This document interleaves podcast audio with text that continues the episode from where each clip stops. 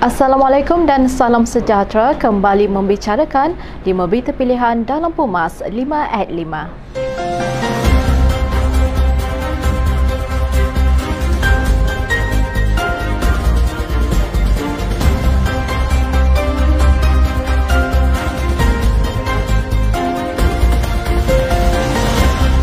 Mahkamah Tinggi menetapkan 27 April ini untuk pendengaran permohonan injunksi inter parti Presiden AMNO Datuk Seri Dr. Ahmad Zaid Hamidi supaya Tan Sri Muhyiddin Yassin menarik balik kenyataan berhubung dakwaan Zahid meminta bantuan untuk menyelesaikan atau menangguhkan perbicaraan kes jenayah yang masih berjalan di mahkamah. Peguam Syarul Fazli Kamarul Zaman yang mewakili Ahmad Zahid selaku plaintiff berkata, Hakim Datuk Rozana Ali Yusof menetapkan tarikh tersebut pada prosiding secara dalam talian. Zahid yang juga pengerusi Barisan Nasional memfailkan saman fitnah terhadap bekas Perdana Menteri ke-8 memohon injunksi ex party supaya defendant atau wakilnya menarik balik kenyataan fitnah tersebut. Dalam saman itu, Zahid mendakwa defendant telah mengeluarkan kenyataan fitnah dengan niat jahat terhadapnya pada majlis pentas Pentas Perikatan Nasional Dun Tenggara Mersing sempena Pilihan Raya Negeri Johor ke-15 di Perkarangan Learning Center Sentuhan Kasih Felda Tenggara 3 di Mersing pada 16 Februari lalu.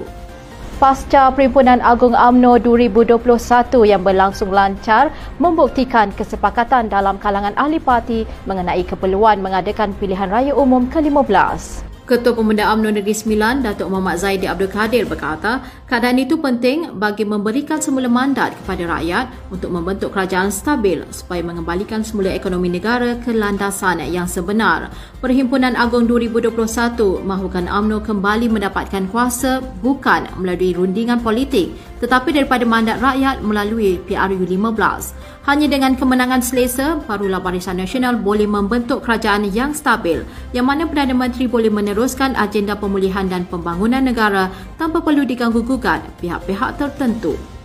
Politik adalah seni segala kemungkinan dan langkah syaratan Tan Sri Muhyiddin Yassin sangat kecil salahnya berbanding apa yang dilakukan oleh Tun Mahathir kepada Datuk Seri Anwar Ibrahim dan pemimpin DAP dahulu. Ahli Majlis Kerja Tertinggi AMNO Datuk Seri Ahmad Syabri Cik berkata, apa saja akan berlaku untuk merealisasikan segala kemungkinan untuk mencapai cita-cita pribadi.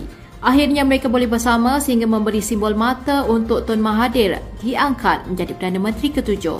Oleh itu dalam politik, jangan emosi.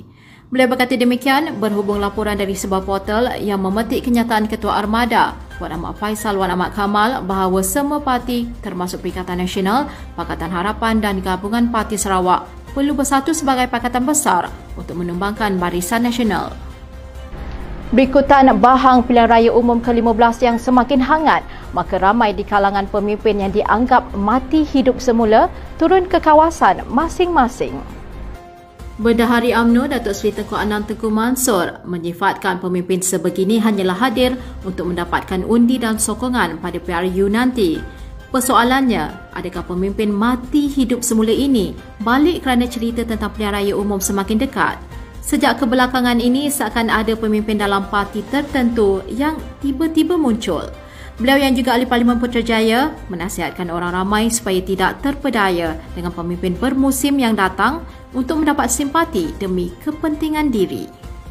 Setiausaha Agung AMNO Datuk Seri Ahmad Maslan menggesa Kementerian Perdagangan Dalam Negeri dan Hal Ehwal Pengguna bertindak segera ekoran laporan kenaikan harga barangan dalam pasaran ketika ini. Beliau yang juga ahli Parlimen Pontian berkata demikian susulan laporan berita yang menyebut harga barang melonjak antaranya melibatkan tepung gandum, susu pekat dan cili padi termasuk ayam.